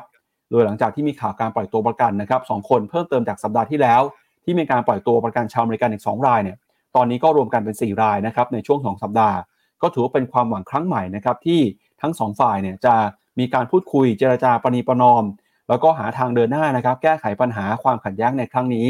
แล้วก็ทางอิสราเอลนะครับก็เรียกร้องให้กลุ่มฮามาสมีการปล่อยตัวประกันเพิ่มเติม ปัจจุบันนะครับมีตัวประกันอยู่ประมาณ 200 คนครับหลังจากที่กลุ่มฮามาสเข้ามาควบคุมตัวไว้ตั้งแต่วันที่ 7 ตุลาคม แล้วก็การโจมตีในช่วงตั้งแต่วันที่ 7 ตุลาคมที่ผ่านมาเนี่ยทำให้มีผู้เสียชีวิตหลายพันคนเลยนะครับคุณโจไบเดนออกมาเปิดเผยนะครับบอกว่าทางกระทรวงต่างประเทศของสหรัฐได้เพิ่มการขอร้องไปยังอิสราเอล ให้ชะลอการโจมตีภาคพื้นดินเอาไว้ก่อน เพื่อซื้อเวลาในการเจรจานะครับให้กลุ่มฮามาสมีการปล่อยตัวประกันเพิ่มมากขึ้น โดยเมื่อผู้สื่อข่าวสอบถามคุณโจไบเดนนะครับเกี่ยวกับการจัดทำข้อตกลงการหยุดยิง ผู้นำสหรัฐก็บอกว่า การเจรจาจะเกิดขึ้นก็ต่อเมื่อ มีการปล่อยตัวประกันเสียก่อนนะครับนะพอมีข่าวการปล่อยตัวประกันออกมา ความเสี่ยงความกังวลก็ลดน้อยลงไป ราคาน้ำมันนะครับราคาทองคำก็เลยมีการปรับตัวย่อลงมา อย่างที่เราเห็นในช่วงค่ำคืนที่ผ่านมาครับพี่แบงค์อืม ครับผมราคาน้ำมันลงก็ดีนะดีกับเรื่องมุมมองเงินเฟ้อ แล้วก็ดีต่อว่า คือจริง ๆ ตอนเนี้ย ประชุมครั้งถัดไปของเฟดเนี่ย ก็คือวันที่หนึ่งพฤศจิกายนนี้คือ มันแทบจะร้อยเปอร์เซ็นไปแล้วแหละว่าที่เฟดจะคงดอกเบี้ย แต่ตลาดไม่แน่ใจว่า แล้วหลังจากนี้ไปหกเดือนคำว่า higher for longer มันจะ higher คือมีการขยับขึ้นดอกเบี้ยหรือเปล่า เพราะฉะนั้นการที่แรงกดดันน้ำมันทำให้น้ำมันไม่ไปต่อไม่ไม่ดีดขึ้นไปต่อเนี่ย ยังไงก็เป็นผลดีต่อตลาดหุ้น อันนี้อาจจะเป็นสาเหตุในมุมหนึ่งที่พวกหุ้นเทคที่กำลังจะรายงานผลเการผลการดำเนินงานไตรมาสสามเนี่ยจึงแบบสามารถที่จะยกทำให้ดัชนีตัว X ไอตัว XLK อย่างน้อยๆ คือหุ้นกลุ่มเทคโนโลยีเนี่ยกลับมาบวกได้ แต่ว่าดาวโจนส์กับ S&P ยังย่ออยู่ แต่เชื่อว่าเชื่อเชื่อว่าน่าจะถ้าพัฒนาการไปในทางนี้ อิสราเอลคือใช้สติและความเข้าใจนะในการกลับมาโต๊ะเจรจานะคือ มัน โดยเร็วนะ ต้องโดยเร็วด้วย ภายในสัปดาห์นี้มีการปล่อยตัวประกันเพิ่ม เริ่มแบบว่าพยายามที่จะคุยกันให้มากขึ้น ผมคิดว่าบรรยากาศเหล่านี้จะเป็นผลบวกต่อตลาดหุ้นระดับหนึ่ง แต่ถ้าไม่ใช่นะ ยังดูรุนแรงกันอยู่ ก็คิดว่าการพักฐานน่าจะยังไม่จบนะครับ ครับก็จากตลาดหุ้นของสหรัฐนะครับ แล้วก็เหตุการณ์ความขัดแย้งในตะวันออกกลางไปแล้วครับ พาคุณผู้ชมไปดูบรรยากาศของตลาดหุ้นจีนหน่อยครับ ล่าสุดเช้านี้นะครับไปดูภาพของหุ้นจีนกันครับล่าสุดเนี่ยหุ้นจีนนะครับเปิดมาแล้วครับเซี่ยงไฮ้คอมโพสิตติดลบไป 0.15%เซินเจิ้นนะครับติดลบไป 1.5 แล้วก็ชนะ F50 ติดลบไป 0.3 ดาวเอ่อเซี่ยงไฮ้เอ่อหางเสงนะครับหางเสงเปิดมาเช้านี้ติดลบไป 1.45%ครับจะเห็นว่าแรงเทขายในตลาดหุ้นจีน ยังคงดำเนินอยู่เกิดขึ้นมาอย่างต่อเนื่องเลยนะครับล่าสุดสำนักข่าวบลูเบิร์กครับก็มีการรายงานตัวเลขนะครับ สะท้อนผ่านเซี่ยงไฮ้ ที่เป็นตัวเลขชี้วัดนะครับ โดยเป็นตัวเลขที่เรียกว่า Fear and Greed Indicator ครับ ซึ่งเป็นตัวที่ชี้วัดถึงแรงซื้อกับแรงขายของตลาดหุ้นจีนนะครับ ปรากฏว่าตัวเลขนี้เนี่ยสะท้อนให้เห็นถึงแรงขายของตลาดหุ้นจีนที่เกิดขึ้นมานะครับ เป็นแรงเทขายที่เกิดขึ้นมา แรงที่สุดครับในรอบประมาณ 12 เดือนเลยทีเดียวครับ ในเดือนออตุลาคมนี้นะครับ ซึ่งแรงเทขายที่เกิดขึ้นเนี่ยรุนแรงย้อนกลับไปนะครับ ตั้งแต่ในช่วงของเดือน พฤศจิกายนของปี 2022 เป็นต้นมานะครับ โดยตัวเลขนี้เนี่ยเขาก็ไปชี้วัดนะครับจากแรงซื้อกับแรงขายในตลาดหุ้นจีน แล้วก็มาคำนวณนะครับเพื่อเป็นการสะท้อนความมั่นใจ ปรากฏว่าเซี่ยงไฮ้คอมโพสิตอินเด็กซ์เนี่ยตอนนี้ก็ลงมาทำจุดต่ำสุดนะครับตั้งแต่เดือนตุลาคม ปี 2022 ในรอบ 1 ปีเช่นกัน หลังจากที่สถานการณ์ของเศรษฐกิจจีนตอนนี้หลายคนกังวลนะครับไม่ว่าจะเป็นปัญหาเรื่องของเศรษฐกิจภายในประเทศที่อ่อนแอเศรษฐกิจในต่างประเทศนะครับเข้ามากดดันทำให้จีนส่งออกสินค้าได้น้อยลง รวมไปถึงความเปราะบางในภาคอสังหาริมทรัพย์ทำให้ตอนนี้ตลาดหุ้นจีนเนี่ยยังคงถูกแรงกดดันอยู่นะครับมีแรงเทขายเกิดขึ้นมาอย่างต่อเนื่อง แม้ว่าตอนนี้หลายคนจะคาดหวังว่า ในปีนี้เศรษฐกิจจีนจะสามารถเติบโตเกินกว่า 5%นะครับตามที่รัฐบาลตั้งเป้าหมายไว้ได้ แต่ตลาดหุ้นก็ดูเหมือนว่าจะรอไปก่อนนะครับรอดูท่าทีรอดูความชัดเจน แล้วก็รอดูการใช้นโยบายการเงินนโยบายการคลังของจีน เพื่อให้กลับมามีความมั่นใจ ตอนนี้นะครับแม้ว่าหุ้นจีนจะถูกเนี่ยแต่ตลาดยังคงเทขายขึ้นมาอย่างต่อเนื่องเลยครับ พี่แบงค์เปิดไมค์ใน YouTube ด้วยนะครับอะมาดูที่กราฟที่หน้าจอผม มีคนถามเข้ามาพอดีนะ คุณซิลถามผมว่า ผมมอง CSI 300 ยังไง หลุดตรงนี้จะไปยังไงต่อ คือตั้งแต่มันหลุดเทรนระยะยาวเนี่ย คุณซิลดูสิ กราฟ week เนี่ย มันหลุดเส้น support ที่มีมาตั้งแต่ปี 2014 เนี่ย แล้วมันก็ไม่ได้ดีดฟื้นขึ้นมาเลยทันทีในแท่งถัดไปเหมือนตอนสิ้นเดือนตุลา มันแปลว่าจีนมีปัญหาจริงๆนะ ซึ่งตอนนี้ก็ล่าสุดราคาที่เราเทรดกันอยู่ตอนนี้ก็เป็นนิวโลย้อนกลับไปคือปี 2019 คือนับตั้งแต่โควิด มาตอนนี้คือจีนแย่สุดแย่กว่าตอนนั้นไปแล้วเรียบร้อย ถามว่าจะเป็นยังไงต่อคือโอ้โห ไม่รู้จะพูดยังไงเลย เพราะว่ามีมีสิทธิ์หลุด 3,000 จุด มีสิทธิ์ต้องบอกอย่างนี้ เพราะว่ามันหลุดทุกแนวรับไปแล้วสำหรับตัวจีน A share นะ อืม มันก็เลยเป็นที่มาที่ว่า ผมไม่เอาอะ ผมยังไม่ถัวนะตรงนี้ แล้วก็ขออภัยจริง ๆ ที่เคยแนะนำไปแล้วก็บอกว่า มันลงมาลึกแล้ว คิดจะแบบว่า cut loss ก็อย่าอย่าพึ่งดีกว่า เพราะมันอาจจะมีเหตุการณ์คือจีนเซอร์ไพรส์ด้วยการกระตุ้นเศรษฐกิจก็ได้ คือมันยังมีความเสี่ยงหน้านั้นอยู่ตลอดไงพี่ปั๊บคือ เราขายไปปุ๊บนะจีนปรากฏสัปดาห์หน้าสมมติสมมติเฉยๆ กระตุ้นเศรษฐกิจครั้งใหญ่ตลาดหุ้นจีน rebound บวกวันเดียวสามเปอร์เซ็นต์มันก็เคยเกิดขึ้นมาในอดีต มันก็ไม่ใช่ว่าไม่เคย แต่เพียงแต่รอบนี้อะคือจีนไม่ทำอะไรจริง ๆ ปล่อยให้มันไหลลงมา ผมคิดว่าก็เข้าใจสถานการณ์ได้ว่า พอมันไม่ได้มีความเสี่ยงแค่ประเทศเขาเองมันปัจจัยภายนอกมันเยอะด้วยตำน้ำพริกละลายแม่น้ำไปมันก็ไม่ได้คือมันก็ไม่ได้มีเอฟเฟกไม่ได้มีผลอะไรต่อเศรษฐกิจในภาพรวม ต้องทำ นโยบายกระตุ้นในจังหวะที่เหมาะสมด้วยเช่นเดียวกัน เพราะฉะนั้นก็อาจจะต้องไปรอดูอย่างนี้ครับ วันที่จีนประกาศนะ คือวันที่หนึ่งพฤศจิกาปีที่แล้วเนี่ย ที่ประกาศว่าคือผ่อนผันเกณฑ์ของการวีซ่าเข้าประเทศแล้วออกประเทศ มันก็คือส่งสัญญาณเปิดเมืองเล็ก ๆ วันนั้นวันเดียวในวันที่หนึ่งพฤศจิกาปีที่แล้วเนี่ย ตลาดหุ้นจีนบวกได้สามจุดห้าแปดเปอร์เซ็นแล้วก็เนี่ย ใช้ระยะเวลาประมาณทักสี่วันทำการบวกขึ้นมาเกือบเกือบสิบเปอร์เซ็นก็อาจจะต้องไปรอแถววันที่หนึ่งพฤศจิกาหรือเปล่าหลังเฟดประชุมอีกทีหนึ่งว่า เอ๊ะจีนประกาศหมัดก็เรียกว่าหมัดฮุกหมัดใหญ่เนี่ยวันที่หนึ่งพฤศจิกาปีที่แล้วคำถามคือวันที่หนึ่งพฤศจิกาปีนี้ จีนจะประกาศตัดฮุกอะไรไหมอะก็ต้องไปรอดูกันครับครับไปดูข้อมูลเพิ่มเติมกันหน่อยนะฮะว่าแล้วตอนนี้สถานการณ์เศรษฐกิจจีนเป็นยังไงบ้างนะครับอย่างที่เราบอกไปคือตอนนี้ ตลาดเองก็ยังลุ้นนะครับว่าจีนจะสามารถสร้างการเติบโตทางเศรษฐกิจให้ถึงเป้าหมาย 5%ภายในสิ้นปีนี้ได้หรือไม่นะครับ ประกอบกับตอนนี้เนี่ยความเสี่ยงก็เข้ามากดดันนะครับเอ่อ US China yield gap ก็มีส่วนต่างเพิ่มมากขึ้นเรื่อยๆนะครับหลังจากที่มีแรงกดดันเข้ามาในเรื่องของเศรษฐกิจนะครับแล้วก็ไปดูมูลค่าของตลาดหุ้นจีนกันนะครับพี่แบงค์ว่าแต่ละดัชนีนะครับตอนนี้เนี่ยแม้ว่าจะลงมาแล้วถือว่ามีความน่าสนใจมากน้อยแค่ไหนครับ ตัวแรกคือ MSCI China คือหุ้นจีนที่เทรดอยู่ทุกๆทที่บนโลกนี้นะ แต่หลักๆ ก็จะมีหุ้นเทคอยู่ในนี้ด้วย จะเห็นว่าเส้นสีดำ EPS เนี่ยคือนับตั้งแต่ปี 2018 ปี 2019 ตั้งแต่เจอเทรดวอลมาเนี่ยนะคือเขาปรับตัวลงมายาวๆ ลงมายาวๆ ล่าสุดตั้งแต่ปีต้นปี 2023 มาเนี่ยก็ถูกปรับประมาณการกำไรลงมา ตอนนี้ PE MSCI China เนี่ย forward PE อยู่ที่ 10.4 เท่า ก็ถือว่าอยู่ในโซนถูก แต่ถูกไม่ได้แปลว่าลงไม่สดแล้วนะ ก็อย่างที่เห็น ไปดูตัวต่อไปครับ CSI 300 ก็จะเห็นว่าไม่ไม่ได้ถูกดาวเกรดเยอะขนาดนั้น CSI 300 ตอนนี้เทรดที่ PE 11.5 forward PE เนี่ยคือกลายเป็นว่าแพงกว่าตัว MSCI China ด้วยซ้ำไป แสดงให้เห็นว่าตลาดยังกังวลกับหุ้นกลุ่มโกรดหรือว่าหุ้นเทคที่อยู่ในจีนระดับหนึ่งว่าอาจจะยังไม่ฟื้นนะครับอะไปดูต่อห่างเซ็งฮะห่างเซ็งตอนนี้ โอ้โห PE ถูกกว่า 9 เท่า อะ PE อยู่ที่ลบ2 standard deviation นะ อยู่ที่ 8.69 คือถ้าดูทางสัญญาณทางเทคนิคนี่คือ oversold สุดๆ อะ คือขายมากเกินไปแล้ว ควรจะมีเด้งบ้าง แต่ถ้าดูจากแพทเทิร์นของตลาดแล้วก็ยังไม่เด้งให้เราเห็น EPS ก็ยังมีการปรับประมาณการย่อลงอย่างต่อเนื่องนับตั้งแต่ไตรมาสสองเป็นต้นมา นั้นดูจาก 3 ตลาดแล้วคือมีเหตุผลเดียวที่หุ้นจีนดูดีนะตรงนี้คือถูก แต่ถ้าดูที่ EPS momentum ยังไม่มีการอัปเกรด ดูที่สัญญาณทางเทคนิคก็คือตลาดยังตีนิวโลอยู่ครับ ครับ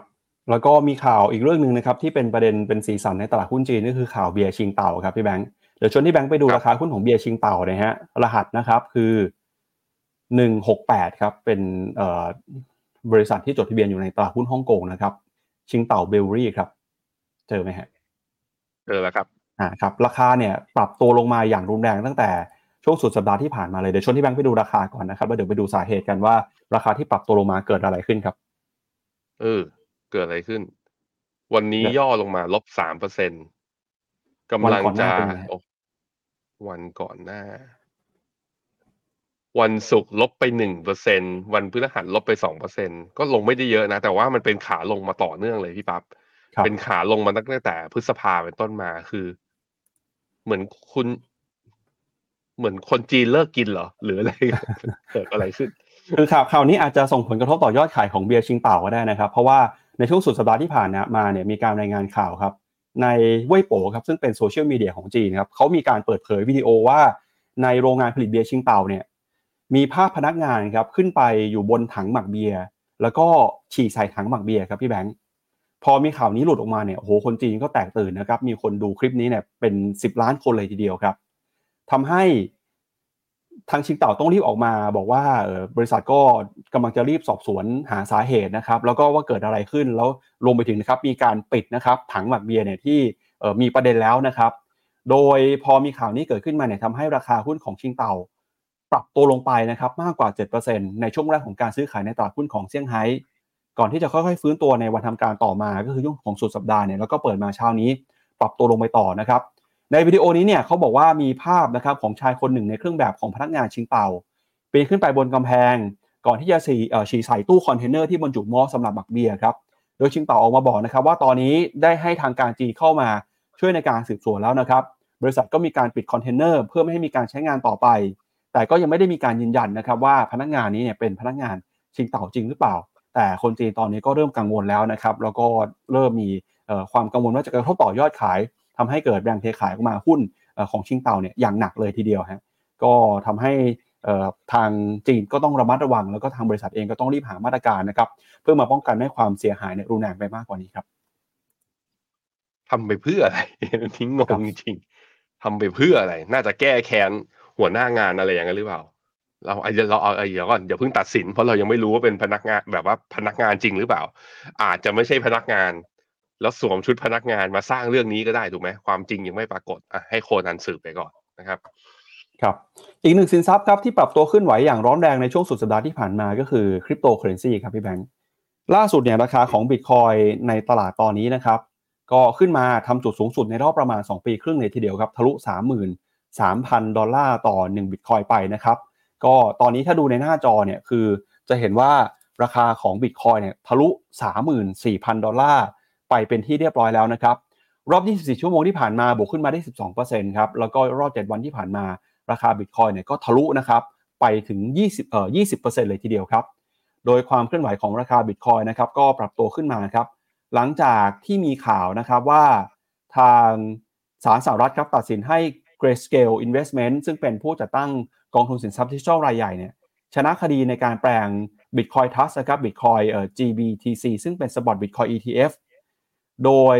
เอ่อ Spot Bitcoin ETF เนี่ยก็ถือว่าเป็นการชนะคดีครั้งแรกของสหรัฐเลยทีเดียวนะครับหลังจากที่ Grayscale ได้มีการยื่นฟ้องต่อศาลสหรัฐนะครับในเดือนมิถุนายนของปี65หลังจากที่กรอตไม่อนุมัติคำขอของบริษัท ในการเปลี่ยน Bitcoin Trust นะครับเป็น Bitcoin ETF แต่ล่าสุดเนี่ยศาลสหรัฐก็มีคำตัดสินให้ Grayscale ชนะคดีนะครับในการแปลง Bitcoin Trust เป็น Spot Bitcoin ETF แล้ว ซึ่งปัจจัยนี้นะครับก็เข้ามาหนุนนำดีมาแล้วความต้องการของ Bitcoin นะครับ รวมไปถึงนะครับสถานการณ์ความขัดแย้งความรุนแรง ก็ทำให้มีนักทุนจำนวนหนึ่งเนี่ยเข้ามาถือครอง Bitcoin มากขึ้น ในฐานะที่เป็นสินทรัพย์ปลอดภัยด้วยนะครับอันนี้ก็เป็น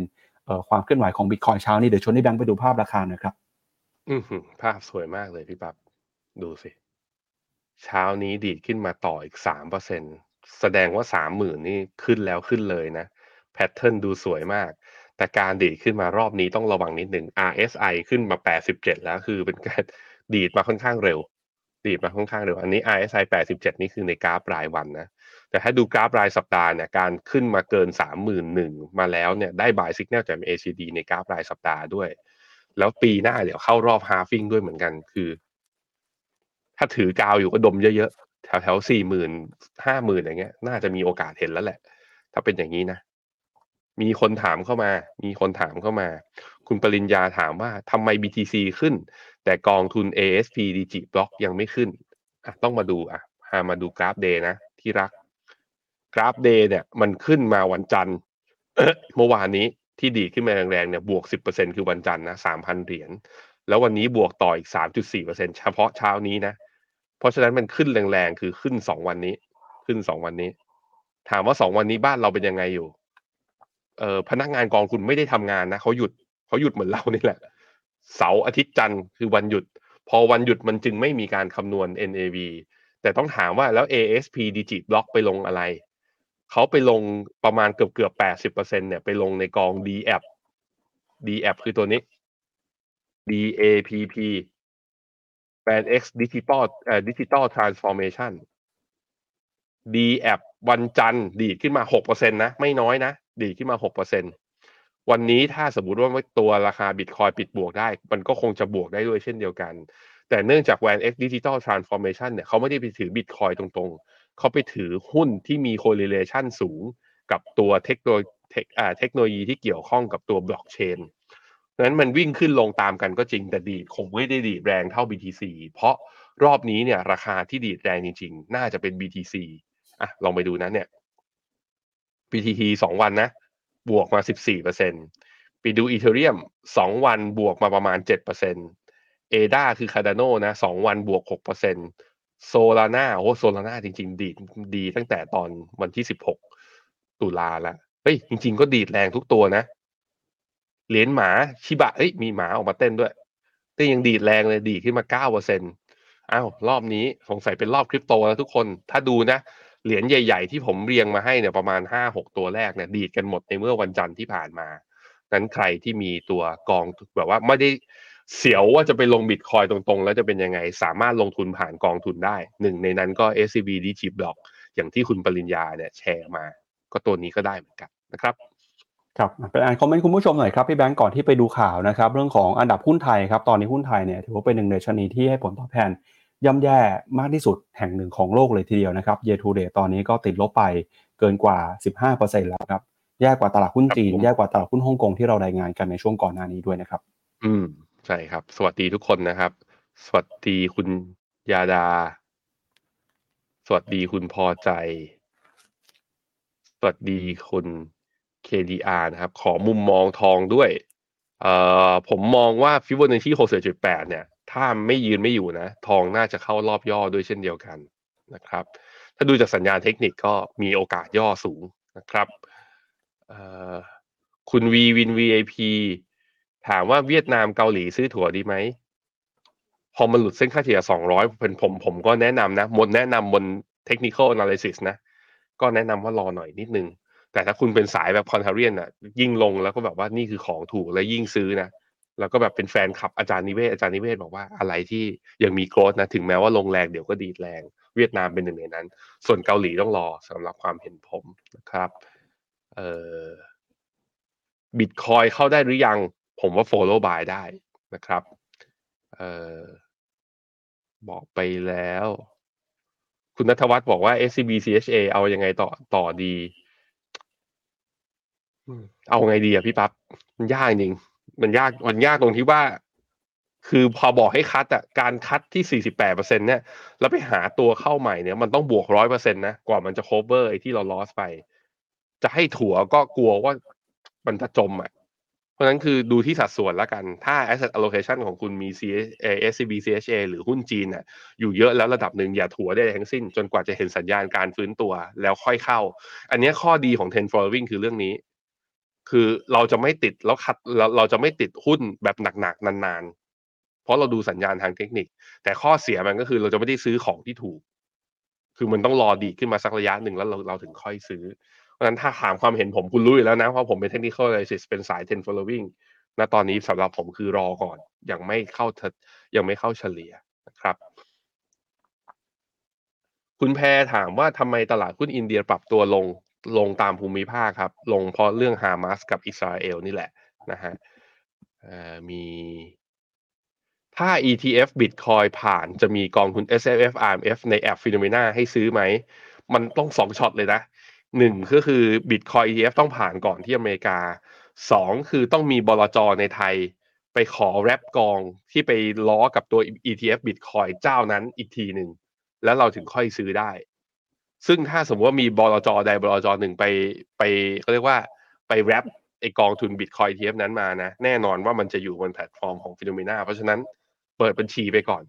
เปิดบัญชีไปก่อน แล้วลงทุนอย่างที่คุณปริญญาลงทุนก็ได้ตัวเนี้ยเนี่ยคุณปริญญาบอกไว้ ASP-DIGIBLOC ตัวนี้ก็ correlation สูงเมื่อเทียบกับราคา Bitcoin แต่เพียงแต่ว่าตอนเหวี่ยงปรับตัวขึ้นกับปรับตัวลงไม่เหวี่ยงแรงเท่า Bitcoin แค่นั้นเองนะครับอะพี่ปั๊บครับ ครับไปดูความเคลื่อนไหวล่าสุดของตลาดหุ้นไทยหน่อยนะครับ ในปีนี้หุ้นไทยถือว่าเป็นหนึ่งในดัชนีที่ให้ผลตอบแทนย่ำแย่ติดอันดับต้นๆของโลกเลยทีเดียวนะครับ ทางกรุงเทพธุรกิจรายงานเนี่ยโดยระบุว่าคุณนัทชาติเมฆมาสินนะครับ จากฝ่ายวิเคราะห์หลักทรัพย์ของทรีตี้ครับระบุว่าตอนนี้นะครับตลาดหุ้นหนึ่งในตลาดที่ให้ผลตอบแทนดีที่สุดของโลกก็คือตลาดหุ้นของญี่ปุ่นครับบวกขึ้นมาอยู่ที่ประมาณ 19%แล้วก็มีไต้หวันบวก 16%สหรัฐนะครับบวก 11%เอ เยอรมนีแล้วก็เวียดนามเนี่ยก็ยังบวกอยู่ในระดับ 7-8%นะครับส่วนในเอเชียครับก็มีหุ้นไทยนะครับติดลบไปมากที่สุดลบไป 15%ลบไปมากกว่าฮ่องกง ฟิลิปปินส์สิงคโปร์แล้วก็มาเลเซียนะครับอย่างฮ่องกงเนี่ยที่ติดลบลบประมาณ 12%ครับโดยแรงกดดันของหุ้นไทยนะครับนอกจากปัจจัยเรื่องของเศรษฐกิจโลกแล้ว ยังมีปัจจัยในประเทศเข้ามากระทบด้วยนะครับไม่ว่าเป็นเรื่องของการเมืองที่มีความยืดเยื้อในช่วงของกลางปีที่ผ่านมา ในการจัดตั้งรัฐบาลชุดใหม่ทำให้เกิดภาวะสุญญากาศ ตามไปด้วยความเชื่อมั่นที่หดหายไป ต่างชาติก็มีการขายหุ้นไทยลดความเสี่ยงนะครับ นอกจากนี้ก็มีประเด็นสืบเนื่องจากปีที่ผ่านมาตลาดหุ้นไทย อาจจะดูแข็งกว่าตลาดหุ้นอื่น แต่การที่ตลาดหุ้นไทยในปีที่ผ่านมาไม่ได้ปรับตัวลงไปแรงเนี่ยทำให้หุ้นไทยนะครับก็มี valuation ครับที่ค่อนข้างสูงหากเปรียบเทียบกับตลาดในภูมิภาค นี่จึงเป็นปัจจัยนะครับที่ทำให้ต่างชาติ เลือกที่จะขายหุ้นไทยในช่วงปีนี้นะครับแล้วก็นอกจากนี้เนี่ยก็มีความคาดหวังครับเรื่องของมาตรการกระตุ้นเศรษฐกิจ ที่ตอนนี้ยังคงมีความไม่ชัดเจนอยู่ ทำให้ตลาดหุ้นไทยก็ถือว่าถูกกดดันนะครับ ประกอบกับผลประกอบการเองช่วงนี้ ก็ยังเป็นที่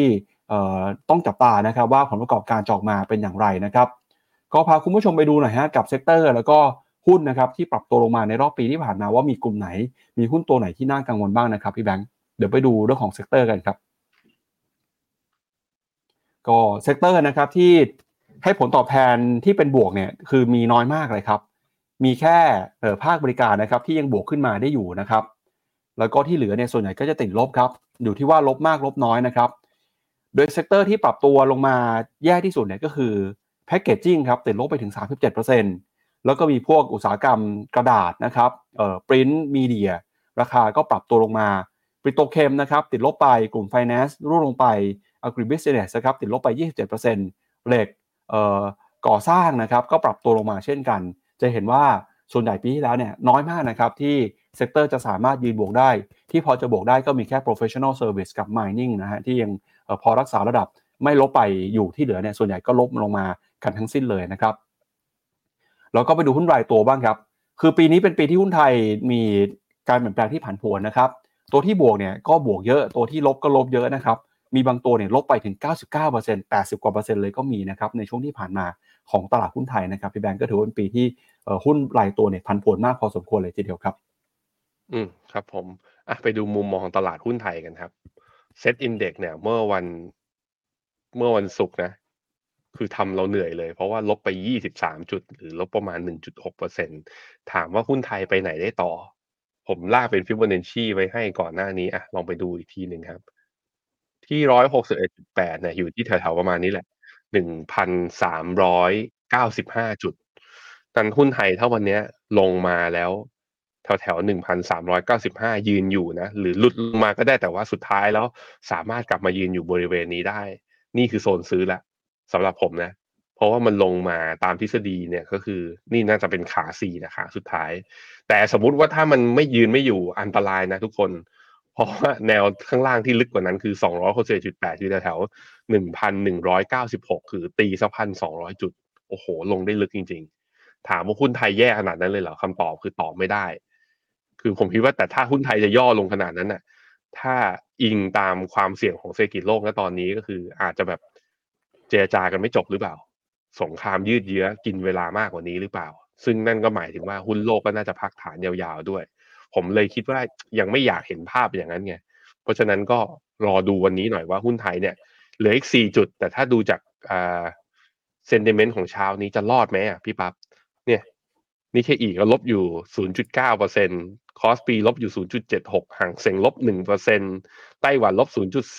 0.4อะมีตลาดที่บวกมาได้ก็อินโดเนี่ย เริ่มกลับมาฟื้นแล้วบวก แต่ก็บวกได้ไม่เยอะบวกได้แค่ 0.16เปอร์เซ็นเท่านั้น ก็ยังไม่ได้เยอะเท่าไหร่เพราะนั้นมาดูครับหุ้นไทย1395จะยืนได้ไม่ได้ ยืนได้ก็น่าใส่เหมือนกันนะน่าใส่เหมือนกันเพราะหุ้นหลาย ๆ ตัวก็ถูกจริง ๆ ใส่ในที่นี้คือใส่หุ้นรายตัวนะใส่เป็นอินเด็กซ์ผมว่ายังเสียวอยู่ดีนะครับ ครับ ก็ช่วงที่ผ่านมาจริงฟิโนเมนาก็มีมุมมองเริ่มดีขึ้นไหมครับ กับตลาดหุ้นไทยครับพี่แบงก์ก็มีคำแนะนำกองทุนที่ยังสามารถเข้าไปสะสมได้ด้วยนะครับอะครับผมไปดูกันฮะ ก็กองที่เราแนะนำนะก็คือไม่ไม่ล้อตามดัชนีหุ้นไทยเลย ก็คือกองที่ชื่อว่า ASP SME ก็คือเป็นหุ้นไทยขนาดกลางขนาดเล็กจากค่าย Asset Plus อ่าตัวบลจนี้เนี่ยฟันเมนเจอร์นะถนัดในการขุดขึ้นขุดหุ้นขนาดกลางขนาดเล็ก สไตล์คือ bottom up ดู business model ที่มีโอกาสประสบความสำเร็จ ผลิตภัณฑ์ติดตลาดนะแล้วก็มี profit leverage ที่อ่าถ้ายิ่งมี profit leverage ด้วยเนี่ยจะยิ่งดีtop down ก็หาธีมที่คิดว่าได้ประโยชน์จากสถานการณ์สังคมแล้วก็เศรษฐกิจที่มีอยู่ณตอนนั้น วิธีในการคัดเลือกหุ้นเนี่ยเขาใช้วิธีเขาเรียกว่า scuttlebutt นะครับก็คือแกะรอยกิจการ เข้าไปคุยกับซัพพลายเออร์เข้าไปคุยกับลูกค้าเพื่อให้รู้ insight และมองธุรกิจได้ชัดขึ้น ไม่ได้มองจากทางฝั่งผู้บริหารเพียงอย่างเดียว วิธีการปรับพอร์ตก็ดูที่ความสามารถในการทำกำไรดูการเติบโตของตัวพอร์ตนะครับในย้อนหลังกลับไปนะคือ ถ้าเทียบกับตัว Set Total Return Index เนี่ยนับตั้งแต่ปี 2017 ที่ผ่านมาเนี่ยบวกประมาณ 10%สำหรับเซตนะแต่ว่ากองเนี้ย ASP SMA เนี่ยบวกไป 180%คือมากกว่าเซตบวกไปอีกประมาณ 80%ธีมการลงทุนปัจจุบันเนี้ยเขาบอกว่าเน้นเรื่องว่าถ้าอินฟลชัน เริ่มชะลอแล้ว เงินเฟ้อเริ่มชะลอใครได้ประโยชน์ ถ้าสองสองก็คือ interest rate policy peak ก็คือดอกเบี้ยพีคแล้ว หลังจากนี้ไม่ขึ้นแล้วใครจะได้ประโยชน์แล้วก็สามครับเขามองเรื่องธีม commodity คอราคา commodity อาจจะยังอยู่ในระดับสูงแบบนี้ใครได้ประโยชน์อะก็สำหรับใครที่สนใจอ่าหุ้นไทยนะ ในเรื่องของความถูกนะตอนนี้ แต่ไม่กล้าเข้าเซ็ตและสามารถซื้อและลงทุนได้ยาวๆ กองทุนนี้เนี่ยมีทั้ง S F F I M F ให้ลงทุนเพื่อลดหย่อนภาษีด้วยครับผม อะนี่คือตัวหุ้นนะฮะ อย่างเนี้ยหนึ่งในหุ้นที่บวกปีนี้ได้รุนแรงนะมากว่า 80%เลยคือเซเป้ซึ่งเซเป้เนี่ยอยู่ในพอร์ตของตัว ASP SME ด้วยแล้วก็มี WHA TCAP Ichi Mochi นี่เขาชอบหุ้นชิเนาะก็จะเห็นว่าใน Top 10 Holding เนี่ยไอ้ Top 5 Holding เนี่ยปลาเข้าไปก็ 20 เกือบเกือบ30%แล้วนะครับ ตอนนี้ก็อยู่ใน Food Beverage เพราะอย่างที่บอกไปคือธีมของเขาคือเงินเฟ้อ peak ใครได้ประโยชน์ นี่ไง อาหาร เครื่องดื่ม commodity วิ่งขึ้นมาแล้วใครได้ประโยชน์ก็นี่แหละก็ดูกลุ่มนี้แหละหรือดอกเบี้ยเนี่ย peak แล้วเนี่ยก็เลยมีหุ้นกลุ่มแบงก์อย่าง TCAP เนี่ยก็หุ้นกลุ่มเงินทุนหลักทรัพย์เนี่ยเข้ามาอยู่ใน top 10 ด้วยนะครับ ครับเอาละครับก็สำหรับใครนะครับที่มองหาโอกาสในการซื้อกองทุนนะครับช่วงลดหย่อนภาษีก็อย่าลืมนะครับเข้าไปดูข้อมูลเพิ่มเติมได้ที่เว็บไซต์ Finnomena นะครับเราก็มีโพยกองทุนครับทั้ง SSF แล้วก็ RMF นะครับ ไม่ว่าจะเป็นกองทุนในประเทศต่างประเทศนะครับสินทรัพย์ต่างๆเนี่ยเรามีหลากหลายให้เลือก ไม่รู้ว่าจะซื้อกองไหนเข้าไปดูที่โพยกองทุนของฟิโนเมนาได้นะครับครับผมเอาละครับนั่นนี่ก็เป็นทั้งหมดนะครับของรายการข่าวเช้า Morning Brief วันนี้ครับเราสองคนและทีมงานลาคุณผู้ชมไปก่อนพรุ่งนี้เช้ากลับมาเจอกันใหม่นะครับ วันนี้สวัสดีครับ สวัสดีครับ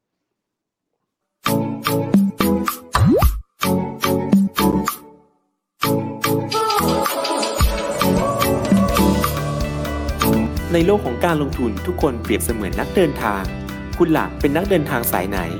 การลงทุนทุกรูปแบบเคยลองมาหมดแล้ว ทั้งกองทุน หุ้น พอร์ต แต่ก็ยังมองหาโอกาสใหม่ๆ เพื่อผลตอบแทนที่ดีขึ้น แต่ไม่รู้จะไปทางไหน ให้ Finnomena Exclusive บริการที่ปรึกษาการเงินส่วนตัว ที่พร้อมช่วยให้นักลงทุนทุกคนไปถึงเป้าหมายการลงทุน สนใจสมัครที่ f i n o m e f i n o m i n a e x c l u s i v e หรือ line at f i n o m i n a p o r t คำเตือน ผู้ลงทุนควรทำความเข้าใจลักษณะสินค้า เงื่อนไขผลตอบแทน และความเสี่ยงก่อนตัดสินใจลงทุน